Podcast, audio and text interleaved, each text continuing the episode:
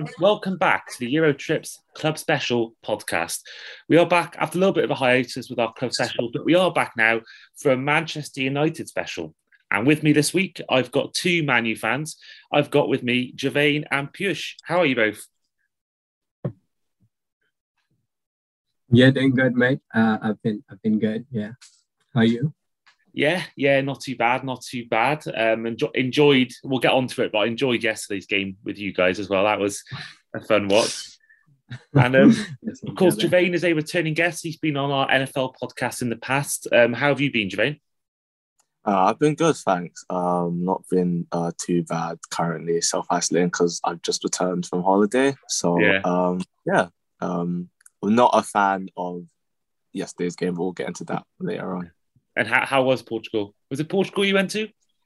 Yeah, Portugal was really good. Was only there for like four. Yeah, was only there for like four days. Um, yeah, yeah. But yeah, that's the super time smash, smash, uh, smashing time. Went Malta as well, um, but I but I'm not really gonna count that holiday because I was only there for practically a day and a half. So mm-hmm. yeah, fair enough. Fair enough. It's just nice to get away, isn't it? Sometimes just to um as you said to me before, just clear your head and just yeah, just um, experience a new a different country. So yeah, I'm very I'm very jealous. Um, right. Before we head on to the current state of Manchester United, we're going to take a trip down memory lane for both you Man U fans. Um, I'm going to ask you both first of all what made you Man U fans. So we'll go to you, Piyush. Um, yeah, what made you a Man U fan? Okay, so so back in the days, I actually started following United around somewhere around 2008, 2009. So back in the days, you you did not have facilities of internet and stuff like that you have today. So you you actually you know you had to look the back pages of the newspapers, the sports pages, when which team is playing and stuff like that. So it happened to me like very naturally. I was just going around, you know, changing TV channels, trying to watch some sports, and then I mean, I had I had a very great luck with this. I'll tell you how. So just changing channels. United were playing against Tottenham. If anybody knows this game, United were 2 0 down at the halftime, oh. which, oh, yeah, exactly. Oh, no, no, exactly. me of that game. That was now cool. you know. Now you know. So that is the very first memory I have of United. And the commentators, the second half, I started watching from the second half, and the commentators were, you know, stressing on the fact that the title might shift hands and stuff like that. Yeah. And then, as I, I, I, was just watching, the, the tempo was really good to the game, even though United were not scoring. And then United went absolute wreckage, absolute wreckage. Five to finish five to. I still remember that Ronaldo diving header. He takes a shirt off. That, that gives goosebumps even right now. It's, it's giving me goosebumps. It was just insane. So that is that was the first kickoff point. I mean, it's it's a great point to you know start off things. You know that just really put me into it. And then I started just looking through the newspapers, back pages, or what time which was playing. So that is how I made my way into this. Oh, the, I was dreading this podcast in many ways, um, being a Liverpool fan, and I remember that game vividly because back then we didn't have Sky Sports um, that season. I think it was the year after. Um, so I remember we used to listen to a lot of games on like Radio Five Live, etc. And I remember my brother's a Man U fan. I mentioned this before. He's a Man U fan, so I remember just listening to that in his bedroom, me and my brother just listening, and my dad as well, listening to the game on the radio. And it's just obviously my dad and I were both so unhappy after all. We were obviously hoping for much more when you were you were 2 0 down to Spurs. And then I, oh, that, that, that's brought back all horrible memories that that season, uh, the um, certain goal from from Macheda mm. later on in the year. So, oh, yeah, yeah that's, that's oh, brought yeah. back such bad memories. Um, Girvane, and same question to you. Um, so, what um, made you support Manchester United? Um, I think the one game I would say was probably the I think it was the Roma game in 2007, mm. I believe. Yeah, um, we beat them um seven one, um, and I like I I watched football like at that point, but not obviously as committed as I would say now. But I was more or less just have I was more or less just happy that um you know Man United were just for some reason just dismantling Roma. And I believe it was like one, I, I think we were like one, I think it was like one one or two one down in the first leg. And then literally it's just United just scoring and scoring and scoring. And like I remember like the Alan Smith goal. Mm-hmm. I think it was the second goal as well. It was just like one touch passing, just galore everywhere.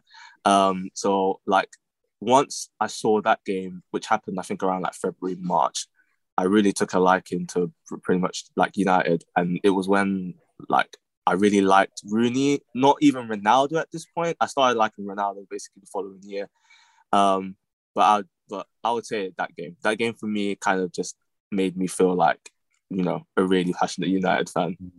Yeah, I think the um probably the best time that's been Man U fan was around about that time with the three straight Premier Leagues and things like that. It was um a good time to be a fan, I imagine, for you guys. Um, right, so we'll go back to you, uh, Piyush, again. Um, we'll, we'll do all three at once, actually. Might as well do that. So, first of all, Piyush, what is your favourite Man U goal in your lifetime supporting the club? Okay, there, there are few. There are few. It's, it's very hard to you know like pick one. You know, it'll be injustice yeah. to the other ones that I've watched. But if I had to like pick um, it has to be Wayne Rooney's bicycle in the Manchester Derby. Mm-hmm. Has to be that one for me. And and obviously special mentions to you know that uh, Robin van Persie volley that won us the title. Yeah. So so these two like yeah, yeah. stand out for me. Yeah, has to be these two. And then in terms of your, what has been your favorite memory since supporting the club? Um. Okay, this one, this one, I probably, I'd probably say to me, uh, yeah, the fight to Tottenham win still stands out because it was the it was the starting point for me. I and I knew nothing about football. I, I just knew Ronaldo. I just heard you know Ronaldo, Cristiano Ronaldo. I, I just used to hear names uh, probably in the newspaper sometime back then, and and this was the starting point for me to have such an you know escalated or elevated starting point as as a fan what I am right now, that just stands out to me. Like every once in a month, I go back, watch that game again on YouTube. Highlights. Yeah. It's, it stands out to me. Yeah. I think we all have fans, whoever you support in the UK or around the world. Um, there's always that one game you have as a fan that you always go back to. I mean, I always look back at things like the West Ham FA Cup final win, the Barcelona game, the even just look with watching on YouTube as well as win the Premier League, lifting the trophy. I think everyone has those those things that just they just you just look back on with such nostalgia. And I think um, that sounds like it's, it's one for exactly. you. Um, talking of nostalgia, who has been your favourite player at Man U since you started supporting them? I think it has to be, you know, there, there, there have been a lot of good players, but it has to be Wayne Rooney because because the fact, you know, he's so underrated. He's so underrated. He he deserves so much more respect. People do not give enough enough respect. He was an absolute beast. And, and I want people to recognize this more. Like what an absolute player. I mean, he was such a good player and he, he deserves more respect. I mean, he absolutely does. Yeah, I mean, looking at those, looking at his stats, I mean, he's the all time England top goal scorer. I want to say he's top Man U goal scorer as well. I think he beat Bobby yeah. Charlton's record as well. So he, yeah. I think that alone um, shows shows you how good he was. And I think it's probably, unfortunately for him, probably maybe his personal life has maybe um, you know maybe that sort of overshadowed his career maybe slightly with all the stuff that he's done in the past or even just mm. you know the fact that he's probably not the most glamorous of players you look at likes of yeah like exactly Ronaldo or back in the day David Ginola exactly. that I think the fact that he's not exactly I mean I'm sure, I'm sure he knows himself he's not exactly a GQ model or something like that. So I think maybe that's had an impact as well. That he's not the most. Yeah, I mean, he's, he's, always played with like absolute superstars. Probably, probably that is why you know he's gone so so much under notice, which shouldn't have been the case. To be very honest, that shouldn't have been the case. If if Rooney got the respect he deserved, or you know people recognized him, I would have. If you had asked me that, you know, mm-hmm. that who is your best player, if Rooney obviously stating that you know deserved the respect he he should have had got, I'd have gone for Paul Scholes but Wayne Rooney has to be like has to be acknowledged yeah. more. Yeah, I think I think with Rooney, the problem I have, the problem with Rooney not being discussed as one of the greatest players ever is his peak actually coincides with Ronaldo and Messi's. Mm-hmm. So like Rooney, I would say Rooney peaked around like 2009, 2010, in my opinion. Mm. That same year, Messi basically established himself as the best player. Ronaldo's just moved to Real Madrid, and automatically by doing that, you establish yourself as the you know, um, like the best player or the second best player. Uh, obviously, Rooney still at Man, uh, still at Man United, and then obviously what happens years prior, not not years prior, but years after, Ronaldo and Messi just do astronomical numbers. Rooney's still good, but he's not doing the same numbers Ronaldo and Messi are. Yeah, I think you make a good point. Um, this is the exact same reason why I've always thought that someone like Karim Benzema is very underrated because particularly when he was at Madrid with Ronaldo, uh, sort of the numbers he was getting was very good, and he's obviously a very good team player. Uh, but obviously Ronaldo's numbers have sort of maybe made Benzema's not look as good and maybe not get the respect. And I think now he's starting to get more respect. I think after we, after Ronaldo's left Madrid, but I, I, still think he's very underrated. But I think he's definitely got more credit, you know, since Ronaldo's left because he hasn't had that that one player overshadowing his sort of his numbers and stats. Um, headed back to you, Girvane, we'll ask you the same questions now. So first of all, um, what has been your favourite goal scored by a Man U player since you've supported them? Our favorite Man U goal has to be Ronaldo's uh, free kick against Arsenal in semi-finals of the Champions League. Um, to, this day, to, this day, I still don't know how he scored. He has no right to score from there. Um, I watched that match live on ITV, and all I can think about is just Clive Tyldesley's reaction to the goal. Yeah, it was just yeah, absolutely yeah. incredible. Um, yeah, I, I, I just, you, you know what? It was just I felt bad for Arsenal at that point as well because like but obviously, um, Ji-sung Park just has just scored like a couple minutes before, and then with Ronaldo like doing that, it was bad. You could just tell that the morale of Arsenal and like that the, the game should have just been over from that goal. Like everybody, just, like ref should have just blown his whistle. End of the match. Arsenal, there was, there was no point Arsenal even playing the remaining minutes that um that that we played.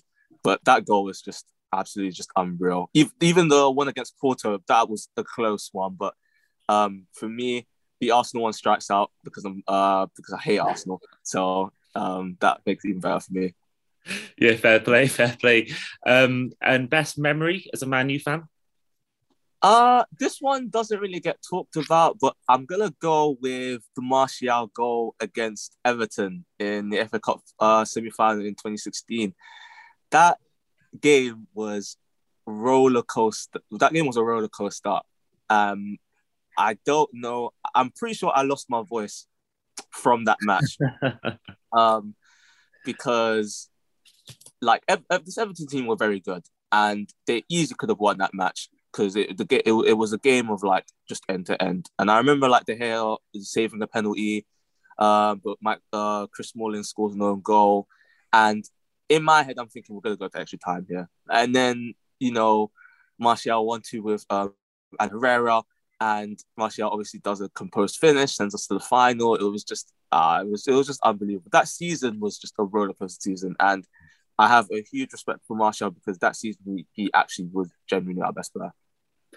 Yeah, when I heard you say Martial, I was very relieved when you said Everton. Uh, I was concerned at one point you were going to say something else, but um, thankfully not. Um, and then, in terms of finally your favourite player you've had since you've been a Man U fan, it'd have, it'd have to be Rooney. It'd be a no-brainer here. Um, he definitely, um, he definitely was there for the, for the you know for the good times and the bad times as well.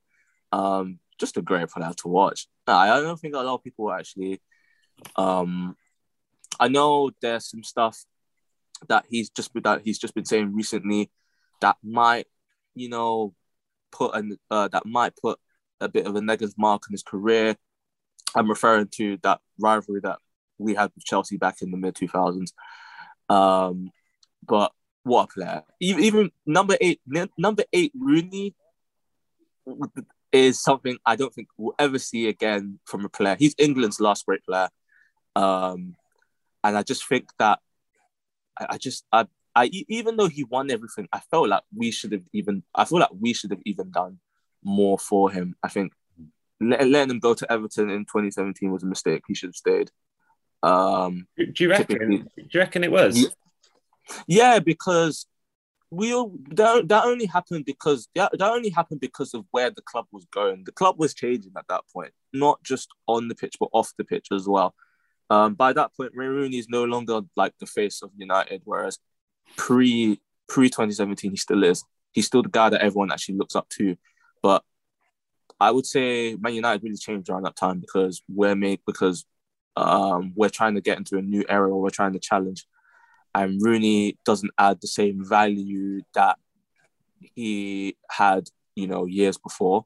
But I still think you having him there would have done something no not for not not even for like the young players but even the senior players because um that title winning DNA and that DNA to win, you can't you can't replace that with two or three talented players like we did back in 2017. And I'm not saying, oh, don't get the talented players, but it's always nice to have a good balance. I think, well, once Rooney left, he was like the last DNA, you know, he was like the last club fabric that left. Once he was gone, we didn't have anybody else. That's a very interesting point. Interesting point. I think, you know, obviously everyone knew he wasn't the player he once was, but I think that's a good point about you know, because obviously since that he's left, have Man U won anything since he's left? I don't think you have, have you? I mean, you won the no. Europa League 2016. Did you win the League Cup? Was 2017? Was he was he still there by then when he beat Southampton? Yeah, yeah, yeah. That was a good point. Yeah, I never never thought of it that way. Um, right, we're going to fast forward. For we obviously mentioned the good times at Man U. We're going to head fast forward to this season, which obviously hasn't been what we all thought, especially when you bought Ronaldo, you know, in August. Uh, started the year, obviously, Ole Gunnar Solskjaer got the sack in November, October time, and since that, Ralf Rangnick has come in. But you're currently fifth place. You've currently got 39 points and only a point away from West Ham in fourth, and you have got a game in hand. So maybe all is not lost at Man U. I think top four is definitely still an ambition. Um, with you've got Champions League against Atletico Madrid coming up uh, in, I believe, two weeks' time as well. Um, so I just want to get your thoughts on um, how the season's gone so far in terms of, you know, was it the right choice to get Ronaldo in? Was it the right choice to sack Ole and get Rangnick in? Uh, what have your thoughts been overall on the season's gone so far, Piyush? Uh, I, I initially thought, you know, I initially thought the season uh, was, I, I expected much better the way we ended the last season. And we, it showed like continuous progress under Ole Gunnar Solskjaer. So irrespective of how much, like yeah, you know, how more or less it was, it was continuous progress. And to be honest, as a fan, I was expecting much more this season. But again, the fact, the pressure on the players we signed is just enormous. I mean, you look at Man City. Man City won the league last time, and they have went on to splash 100 million on Jack Grealish. So what happens is, I'll tell you what happens is, you Man City have not signed Jack Grealish to win them the league. They've signed Jack Grealish to ease the burden of players or probably use him in more in rotation, probably win the Champions League. Now, what happens? What happens with uh, United is when United signs Sancho. How old is he? He's just 20, right? He's just 20. He's 20. I want to say he's 21 or something. 20, 21. I think it's 21. Yeah, probably 21. He, he, he's 21. United signed Varane. United signed Ronaldo. All these players, United are signing Sancho to win them the league. So the player, the pressure, the amount of pressure the amount of pressure on these boys is just enormous. At this point, I just say, you know, just let them out there, just let them play. Because because the fact is, the fact is, it's just that, you know, they are constantly under so much pressure. The game is clearly getting affected. I mean, you can clearly see Sancho's game has been affected. He was he was it's it's not that you know he was very good in Bundesliga and he's been shit here because the level of uh, competition has has gone up way too far. I know the level of competition has gone way too far up, but he's he's not that bad. It's just that the pressure is getting to him. And and same with the other players. It's just that United, you know, United sign anybody. It's like, oh, he's gonna win them the league. Oh, you sign Ronaldo, you have to win the league. Or you sign Varane, you have to win the league. I mean, I mean, at this point, it's just putting enormous pressure. And, and if if this goes on, we still not win titles. Definitely not. I don't see them winning.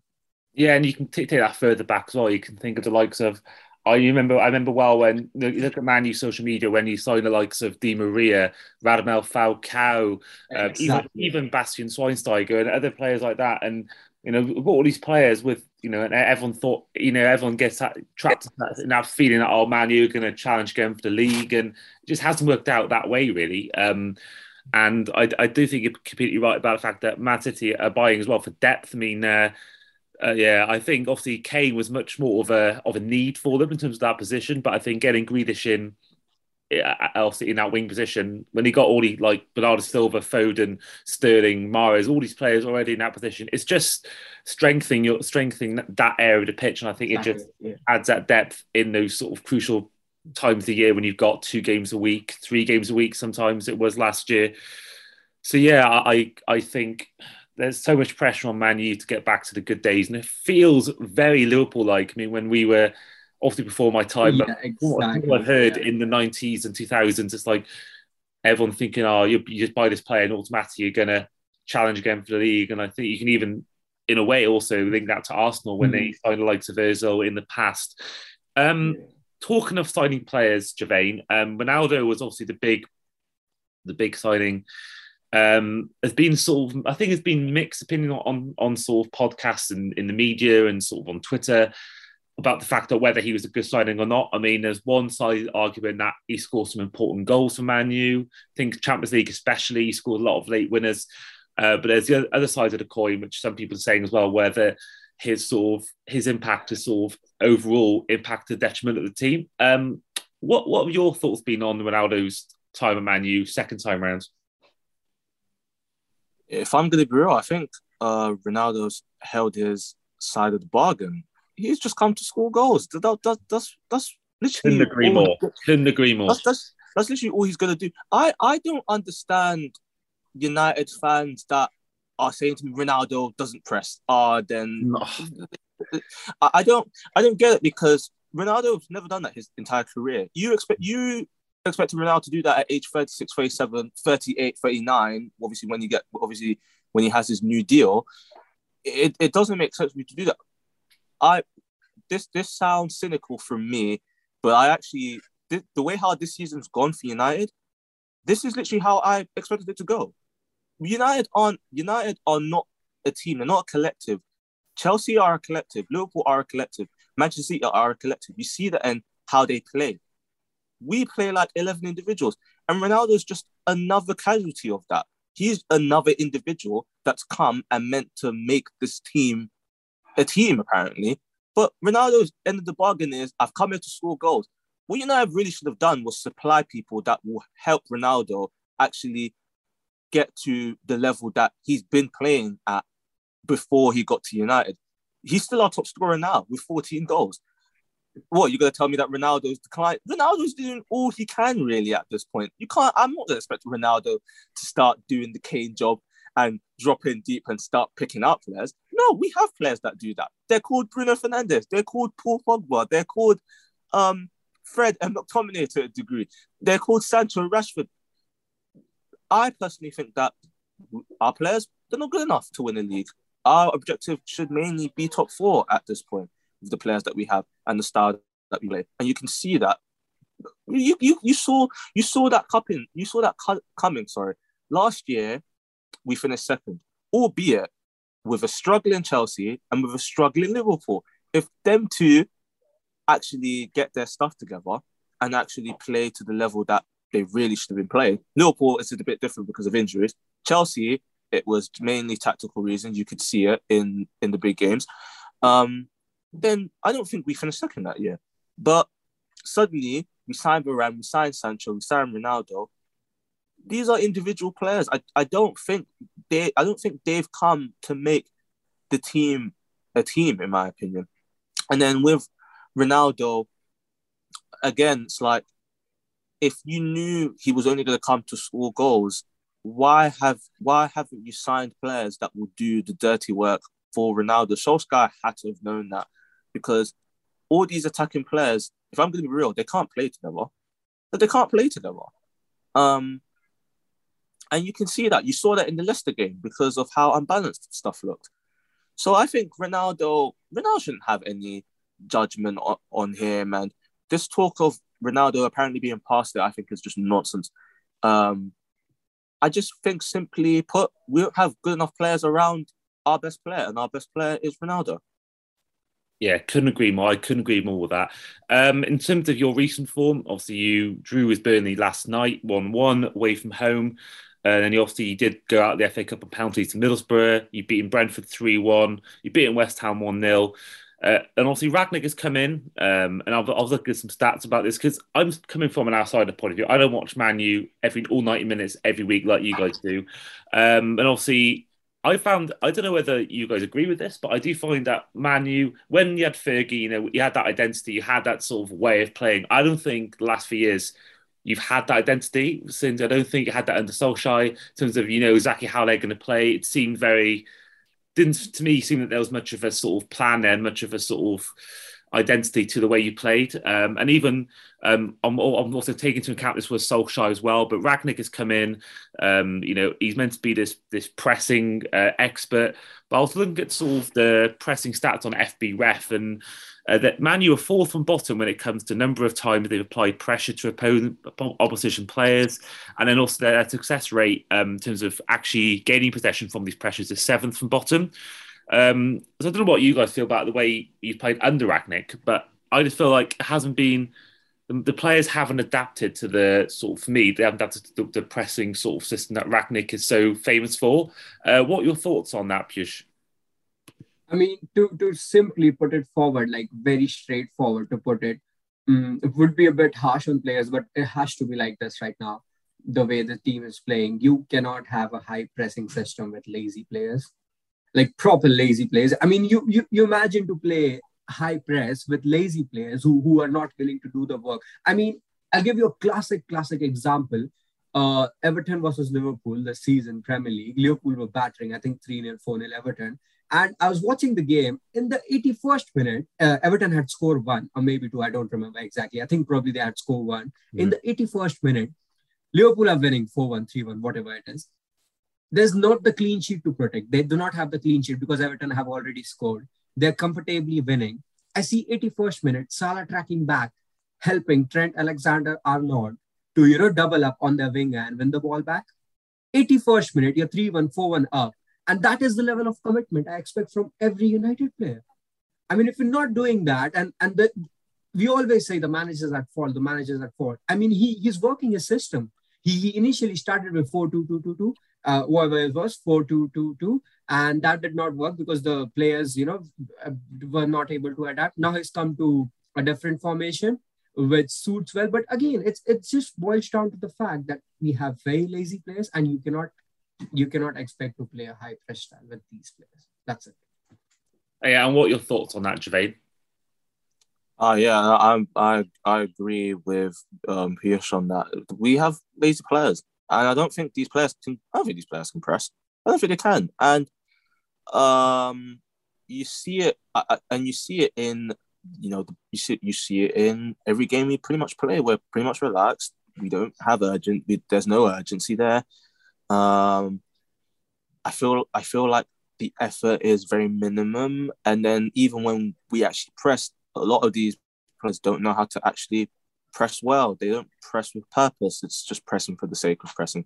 Um, I also think that in attack, we are actually we, we're actually we're actually a bit decent in attack. I believe the problem with um, our attack is none of our players running behind, and they all want the ball played to them, which is why you're seeing Elanga play because Elanga actually wants to run in behind and wants to um, cause trouble off the ball. Whereas Sancho, his play style, he's never running behind. Rashford, for some reason, he can run in behind, but he's not willing to because he wants the ball being played to feet. They all want the ball being played to feet, and none of them actually running behind, which I find very confusing because there's one ball, and five, not all five of you are gonna get the ball. So make runs for either you or your teammates, and none of you are doing it, which is very confusing. So I just think in terms of the pressing, we, we, we can't press and we're lazy to add on to that. And in attack, these players don't run behind, which is why you're seeing the player be a bit stagnant and all the players just wanting the ball to fit. Yeah, I, I again I agree totally with both of you there. Um, before we go on to our final segment, I just want to get a quick, quick one word answer from both of you. Um, start of next season, who do you want? And someone this is also someone you can re- realistically get as well. Um, who do you want as Man U manager at the start of next season? Uh, we'll go for you, Piyush, first. Okay, this is this is probably an interesting one. Uh, I'd probably probably say right now Erik Ten Hag, the Ajax manager. Yeah. Uh, because because you know there's there's a lot of talk around Mauricio Pochettino. You know uh, is going to come to United. He has to come to United if United want to win. Uh, but I see, I look back, you know, United are in a state where, where they need proven winners. I mean, what has Pochettino won? He's not won anything. Mm-hmm. He, he's basically not won anything. So why do you want him? Just just go for somebody who's who's proven winner. Mm-hmm. Who's, who's I, I, I, I, mean, I have to disagree with Fierce on this. That's so you saying you, you'd want Poch? No, no, I don't. This idea of I, the club needs a proven winner. United as a club need to drop the pride. We are not that club anymore that should think automatically we should go for the league every year. Like that is not our objective right now. We are not good enough to win a league. I think, in all honesty, we need to be a team that needs to solidify our status as top four because in recent years, barring the second place finish that was last year, we have not been a top four side. So getting Pochettino does that to a degree, but when we get to the eventuality that we need to start challenging, I don't think Pochettino does that. So, um, but again, no. Back I, to, yeah, I yeah. I mean, I do, I do to an extent agree to your point. I mean, the problem, the problem we have with this, what you're saying is, you know, we're not a title-winning team anymore right now. The problem all boils down to 2013. So the fact that you know when Alex Ferguson, Sir Alex Ferguson, stepped down in 2013, this club, every club, every club, I tell you, every club, be it Man City, be it Liverpool, be it Arsenal, be it Chelsea, every club has to go through a transition phase, has to go through a transition period, has to rebuild. So when Sir Alex Ferguson stepped down in 2013, this club had seen so much success. The club, the administration, the players, the fans, everybody had seen so much success that this club did not want to accept that we are going to go through a transition period. So from there on, this problem started from there on. You know, every manager you sign, every player you sign, and you mentioned Radamel Falcao and Henry Maria, Bastian Schweinsteiger, every manager that came in, you bought them to win the league, you bought them to win something, and that is where this problem started. That nobody at this club, nobody at this club wanted to accept the fact that you know we're gonna go through a rebuild thing. Now, just imagine when Klopp came at Liverpool, he had absolutely no pressure. What were Liverpool winning then?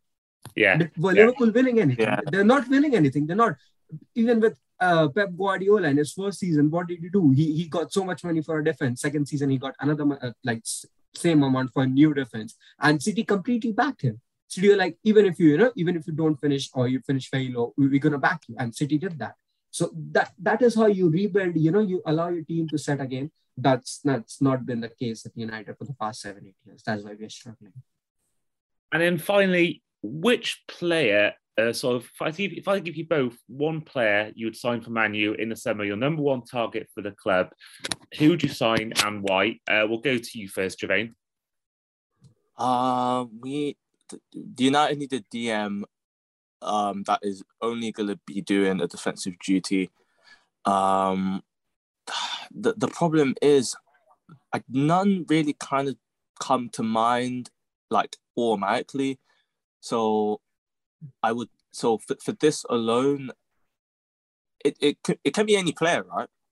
Yeah, any player. Obviously, realistic. You can't then say you know Mbappe or Haaland, but um, yeah, someone you think you could really go out and buy, and um, and yeah, just someone you, you'd get in the summer. It's just a game. I think, I think he is actually going unnoticed as one of the world's best defensive midfielders. Um, you see it in the PSG team. He immediately impacted that team when they when um, they signed him in 2019. They obviously got to the Champions League final that year. I think he played a big part in that. And from time when you go from Everton to PSG, you know you're very good. And he's only solidifying his claim as one of the best um, defensive midfielders in the world now, especially with what he did at AFCON. He was definitely one of the players of the tournament. So I would go with um, Idrissa Gueye um, personally. Yeah, I think that'd be a good signing. Um, Piyush, who would you sign if you were? I, uh, I think United need, United need to go in all in for Declan Rice this summer. I Yeah. mean, yeah, I mean United have to go in for Declan Rice. I mean, there's there's no question about not going for Declan Rice. Now, initially, you know, back to two seasons back, there was a lot of talk about you know United, uh, Declan Rice joining United probably. Uh, so what I saw that season, two seasons back, was you know Declan Rice was probably not physically not ready for a proper 90 minutes. Now you see him, you see him, he is he is actually, you know, he's speeding his way through 90 minutes. He's put on like he's proper gained, gained like body, his physical body, put some muscle on, get some. He, he is now, he's not only like he's a complete player in, in complete sense, physically uh, carrying the ball uh, and everything. I mean, United have to have to break the bank for get him whatever it takes. Just get him. yeah. I've been saying on our normal podcast, I've been hammering for this for months. I think he's a perfect signing for for Man U. You look at likes of big teams all have that one player that does what he does. So you've got obviously Rodri and Fernandinho back in the day at Man City. Rodri, yeah. Does it at Chelsea, Fabinho at Liverpool, someone I absolutely love. Um, you know, I think that player who can mop up possession. You know, when City lost in the Champions League final, um, they didn't play a, D, a DM, and if they had done, that goal from Havertz may not have happened because you didn't have that one player to to to win the ball back for the team and and then sort of start their attacking move from there. So I think Declan Rice, as well as Idrissa Gueye, would be great signing. Someone else, I think, somebody like someone like Wilfred Ndidi. I think he's also someone that I think could do the job in that position as well. But I would say I would pick Declan Rice personally if I was if I was a manager as well. Um, right, the final segment, something we do on most podcasts um, of these club specials. Um, we'd like to give every fan a chance to give their ideal starting 11 of a mixture of their favourite players, their best players. So it doesn't have to be necessarily all the big hitters. Like, I mean, I had Daniel Agger in my team. You know, I think um, it's just about which players you've you've loved or players you've been really good. So, um, first of all, what formation have you both chosen? Uh, I personally go for a 4 4 2. So you've gone 4 4 2. And how about you, Girvane? What have you gone for? I've also gone 4 4 2. We're going old school here. Yeah, that's yeah, fine. exactly. It, it does symbolise the glory days of Man U as well, that 4 4 2 as well. yeah, so, um, that's what comes to my mind. Yeah. So we sometimes do it, you know, give the chance to guest, give the whole team, or sometimes just the position by position. We'll go for today, position by position. Um, as you've got the same formation as well, it makes perfect sense. Uh, goalkeeper wise, uh, Girvane, who was your goalkeeper? I've gone with Van Sar. Um, Yeah. Arguably, uh, one of the arguably the greatest goalkeeper in the Premier League. Um, obviously has the record of um, uh, most minutes without conceding a goal. Um, that that hap- that happened in 08, 09, I believe. Um, one thing I liked about Van Sar was, I think, uh, he he was a dominating keeper, but I don't remember him being. I don't remember. I don't remember him using commanding language. He was very calm. Like I couldn't like he he was he looked a bit timid to me, but I was mean- still able to kind of command the back four. I, I don't know how he did that. Um, ever ever pointed that out one time at like Monday Night Football. Like it was amazing to see how like quiet Van Sar actually was. So Van der Sar for me. Yeah, I mean, I personally never saw him make a mistake. I don't think I, there probably has been maybe one in the past, but I don't remember ever seeing Van der Sar, with the exception of maybe the mix up with Ferdinand against Portsmouth uh, years ago, that back pass. But apart from that, I don't think I've seen Van der Sar ever saw make any mistakes for Man U. And I think he's certainly one of the best I've seen. I mean, I was too young for Peter Schmeichel, um, who obviously everyone says is the, he probably is the best Premier League goalkeeper of all time. Yeah. In terms of my lifetime, I would probably say Van der Sar as well because I don't think I've seen. I mean, you've had got players these days like Ederson, Alisson, and Peter Cech back in the day, but I just, I just think I've seen someone as as reliable as calm as, calm as Van der Sar. So I totally agree with that. Um, Yeah, go to you, I, I, I, I would like to, you know, I'd like to just add something. You know, I heard Patrice Evra in a in a, in an interview is like, you know, uh, he was asked who his best keeper ever is, and he he answered Van der Sar, and the reason he gave for it, you know, he's like, the keeper when you see a defender, you know, mispasses the ball or you know is Yeah, not yeah. covering the attacker, so keeper goes mad. You know, you need to protect him. So Evra said that Van der Sar never shouted on anybody. He's like, that's my job, guys. I am in the goal to protect the ball. That's my job. So Evra is like, he stands out for me. wow, but fair play. Um, Piyush, who is your goalkeeper, and also who is your right back? Um, so I have to, I have. I mean, obviously, I've not seen Peter Schmeichel. He's he's probably the greatest. But on this one, I have to go for David. I mean, he's literally, man's literally carried the team. Man's literally carried the team for three, four seasons continuously, back to back, back to back. Yeah, yeah. seen it, like, Properly watching, you know, United day in, day out as watching. And even this season, and even this season, he, he's back to the standards he's producing Yeah. back then. Mhm. He is he's undoubtedly right now. I mean, I don't care what anybody says with with what he's like the defense he has and uh, he's he, he has the co- the like of covering he has in front of him and then the performance he's putting in is absolutely phenomenal has to be Is he Uh, is he the, is he the best goalkeeper in the world right now? No, no. You could probably argue that. You could probably argue that. I mean, I mean, he's he's back to his standards. The the saves he was producing back in 2014, 15, 16 seasons. He's he is back to those standards, and he is so good. I mean, he's actually so good. Yeah, I mean, I think you'll put people like Ederson, uh, Jan Oblak, um, uh, yeah, even yes, even Manuel Neuer at times. I think those keepers. I know Alisson as well on his day, but I personally, I personally, I pick if I'd have one keeper in the world right now, I'd probably pick Jan Oblak personally. Um, but I wouldn't be unhappy with any of those five keepers I just mentioned. I think any of those would, would be fine. I think I'd, I could rely on them all in a big game uh, most of the time. Um, and yeah, so who's your right back, Bish? Uh, yeah, for my right back, it has to be Gary Neville. I mean, he's he's not, you know, he's not somebody you look at, oh, he's a star player or something, but he knew exactly what his work was you know, putting a shift in day in, day out, linking up with David Beckham on the right hand side. And he, he was a proper player. I mean, you could have a lot of superstars like this United team have. They have they have this United team have a great of like a great players. Like they have Ronaldo, great player. They have Sancho, good player. They have Rashford. They have like they have Paul Pogba. They have Bruno Fernandes, but they don't have characters. To win titles, you need characters more than players. Gary Neville, proper character, has to be there for me yeah, I, I think he's probably one of the best right backs in Premier League history. I think that, you know, I think the modern day fullback, that's probably not what he'd be good at these. But I think in terms of the time he was playing in, that was he's absolutely perfect and he's best at doing it. So, yeah, I think that's a good choice. So, uh, Girvane, who is your right back? I also went with Gary Neville. Um, I actually think he'd actually do all right to good as a modern fullback, and here's why. I've been watching a lot of um, Retro United, and fair enough. Look, Gary Neville is not the electrifying right back that's just going to be pacing up and down the pitch. He wasn't like that even in his prime. There were better, you know, electrifying fullbacks at that point with Cafu, um, Carlos, um, I'm trying to think of I'm trying to think of others. Zanetti as well was good at around this point. Um, Zam Zambrotta as well. But I actually think he does.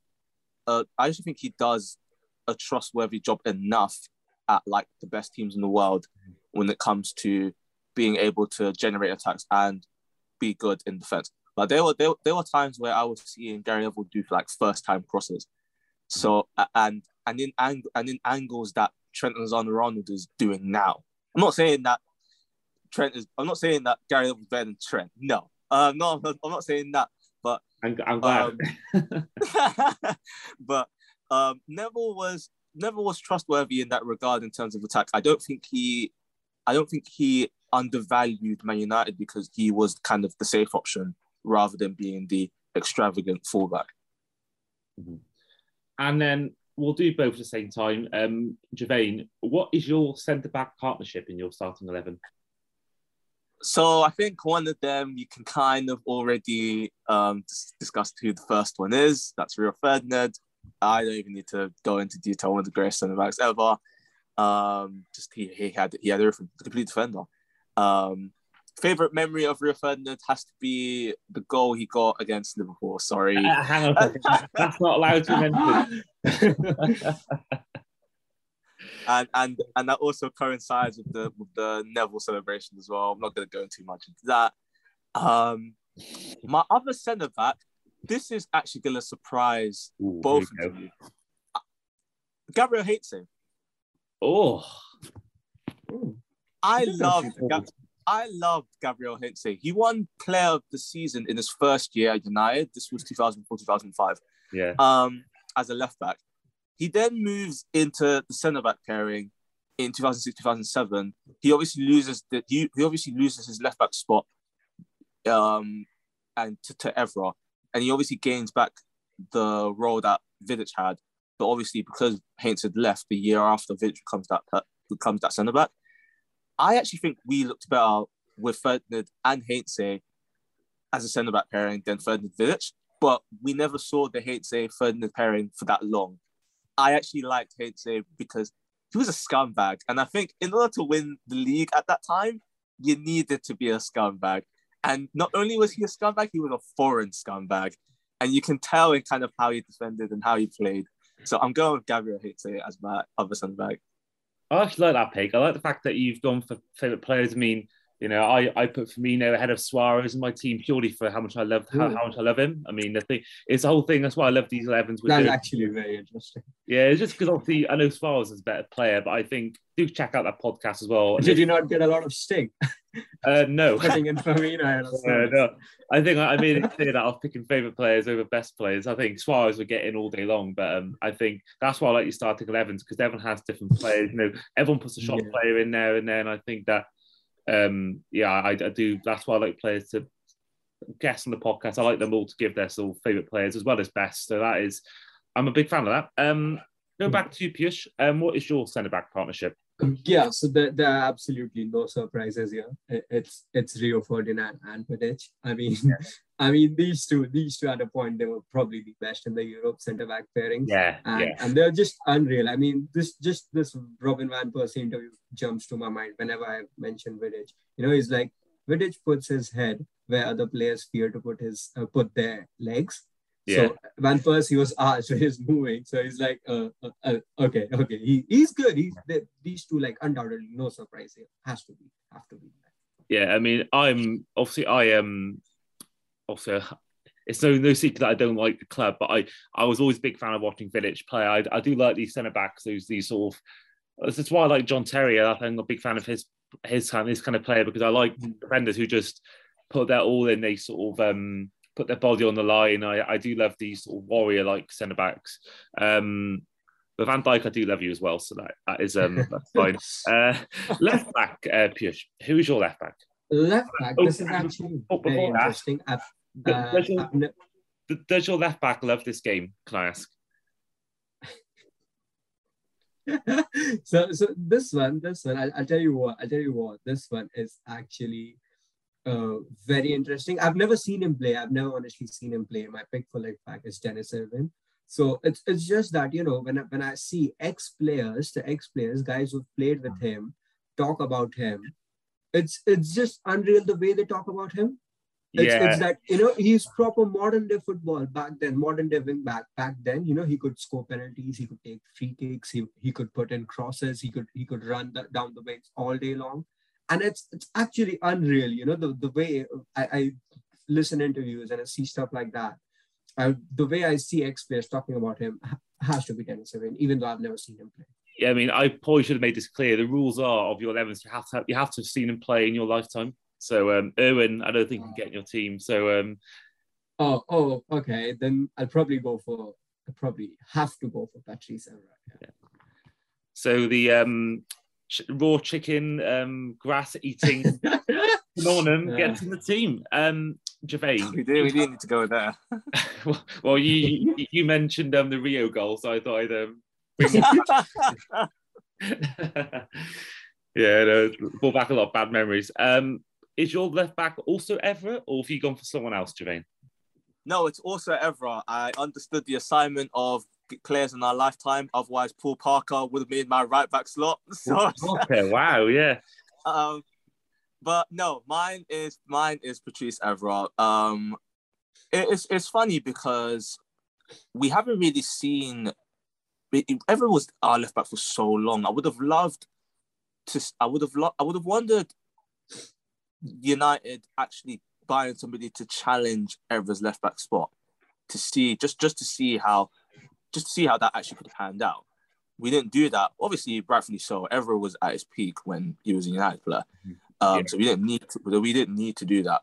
But Evra, um, just just such a safe pair of hands. I think as uh, as a left back, he was always um, he was always reliable. He was, I think he was like the first person on the team sheet. Um, in in terms of you know what player you're gonna have. Um, and he and he's and he's someone that I always looked at and I always thought in my head, you know what, you would actually die for the shirt. Mm-hmm. So Patrice Evra makes my left back list. And then heading back to you, Girvane, again. Um, we're now going to move over the pitch to the right hand side. Um, who is your right midfielder? So I wanted Beckham, but then understood when I first watched Beckham, he was a Real Madrid player, so I can't have him on here. Yeah. Um, I'm going with Ji-sung Park. Ji-sung Park, yeah, very underrated player. I'm going with Ji-sung Park. My first memory of Ji-sung Park, believe it or not, was actually when he was at PSV. Oh yeah, Um, yeah, it, was it was during it was during that Champions League run where they got to the semi-finals.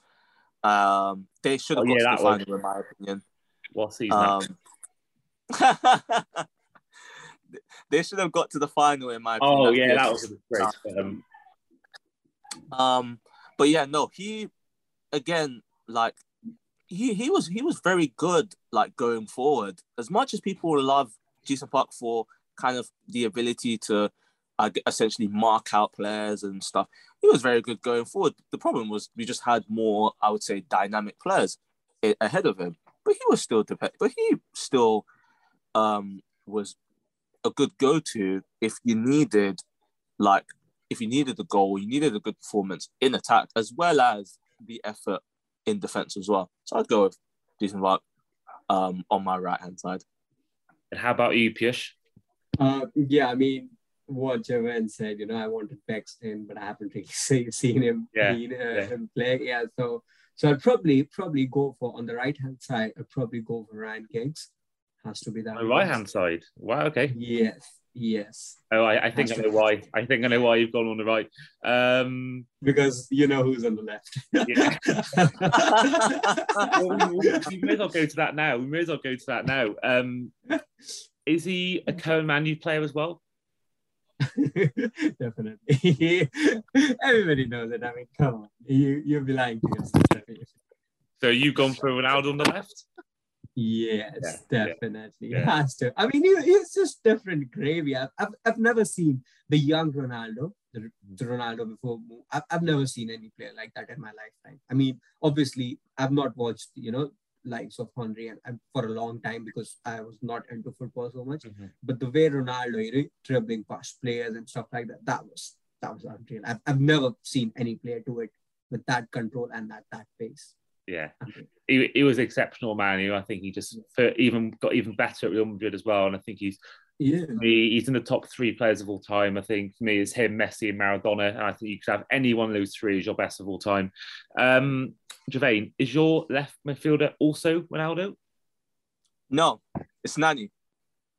Nani. Oh, again, he's gone for the um the nostalgia. Nani. Wow, that's um Yeah, I had a pick between Giggs and Nani, but yeah, for what Giggs he has done. it has yeah. It, it it's not it's Nani. Na- Nani. It's a bit it's a bit weird because he his his his best years actually comes at a period where United are kind of on the way out as a big team. Um, like I would say, like Nani's peak is around 2010 to 2012. We're Mhm. still good, but we're obviously much less better than obviously the good team before 2010. Um, but Nani, I think, still held his own. A very underrated player, I believe. Yeah, Um, very. Yeah, very underrated player. Um, his best performance for me was definitely the season we won our um, 20th league title. Uh, no, no, not 20th, 19th, our 19th league title. Um, uh, 2010, 2011, I think he was, but, but besides Berbatov Rooney, he was our best player that year. Um, and you saw it just on how he played. His confidence was at supreme levels. I also just loved his energy and of the celebrations were just top tier as well. Yeah, fair play, fair play. Um, now sticking with you, Girvane.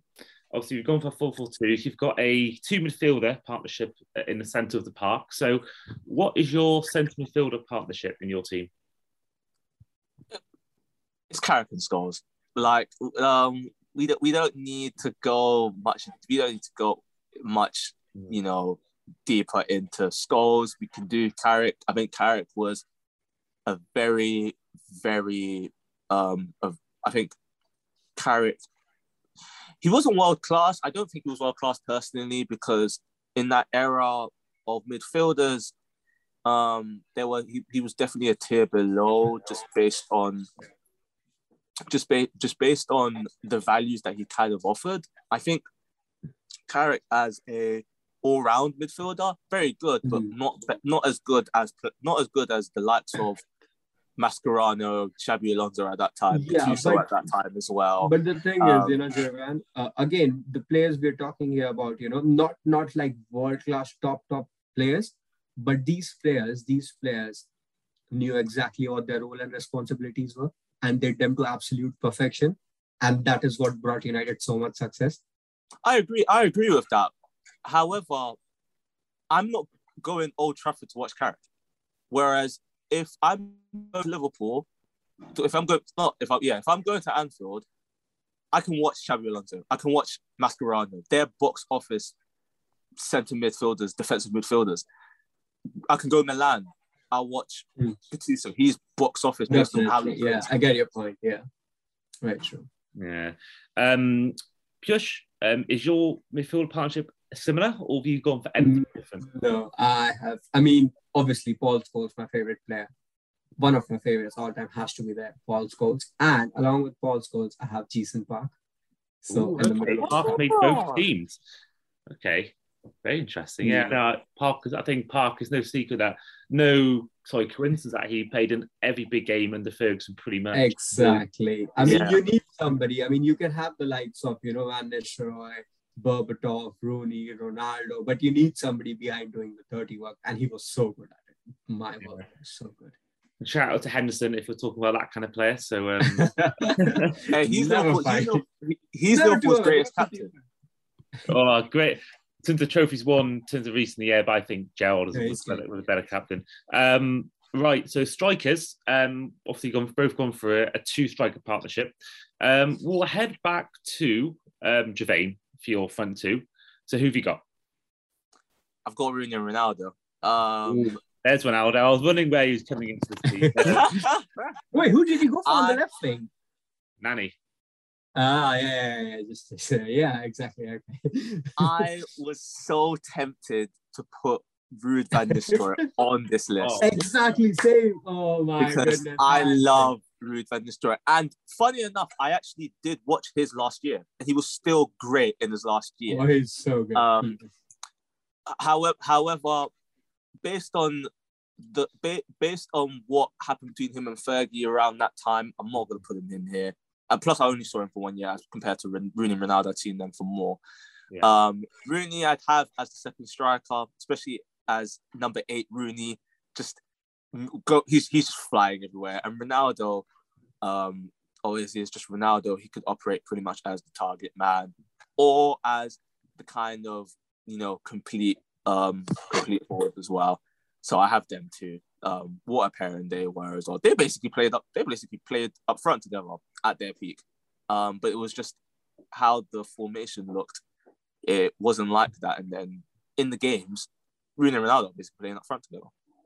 Mm, Yeah, that, I mean, that's a very good team you both got here. That's a really good partnership up front as well. I mean, them two along with Tevez, that was a really good front three you had. Brilliant Yeah. stuff. Um, finally, Piyush, what is your front two?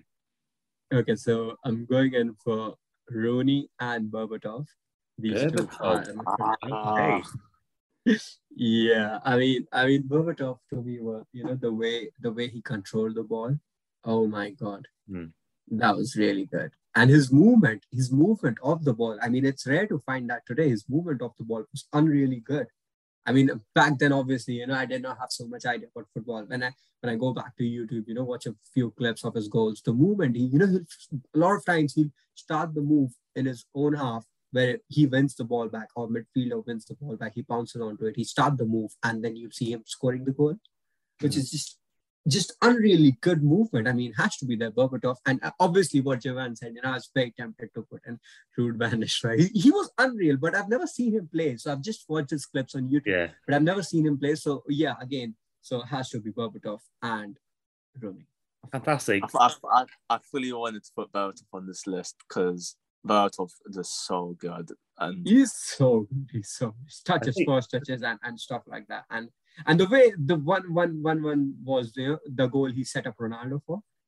Yeah. The amount of space that was he squeezed in near the corner. Oh, Not the yes, I remember yeah. that, yeah. Yeah, Was it against that West Ham? Am I right in thinking against West Ham? Or am I just... it was, yeah, it was. Yeah, yeah. Yeah, Yeah. They're unreally good.